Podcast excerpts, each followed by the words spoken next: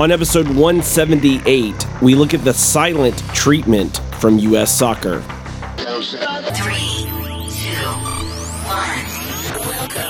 Welcome to Soccer Works with Daniel Workman, where we take a look at how soccer works in the U.S. and around the world. On this episode, we are looking at receiving the silent treatment from U.S. soccer. Over and over, U.S. soccer fails to communicate with the public. It fails to communicate with its members. And by that, I mean, when is the last time you saw one of the top leaders or the president of U.S. soccer address the nation?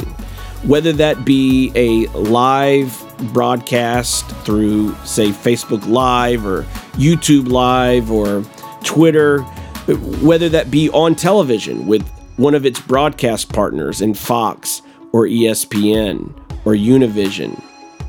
Over and over again, there is a silent treatment that has been handed out to the public where the public is left in the dark over and over again, whether that be about policies, whether that be about upcoming initiatives, whether that be uh, about changes within leadership of the Federation.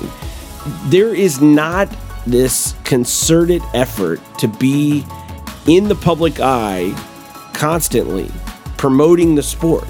The, the mission of US soccer is to make soccer the preeminent sport in America. It's really, really hard to do that when you are giving the country a constant treatment of silence. Thanks for listening. Until next time.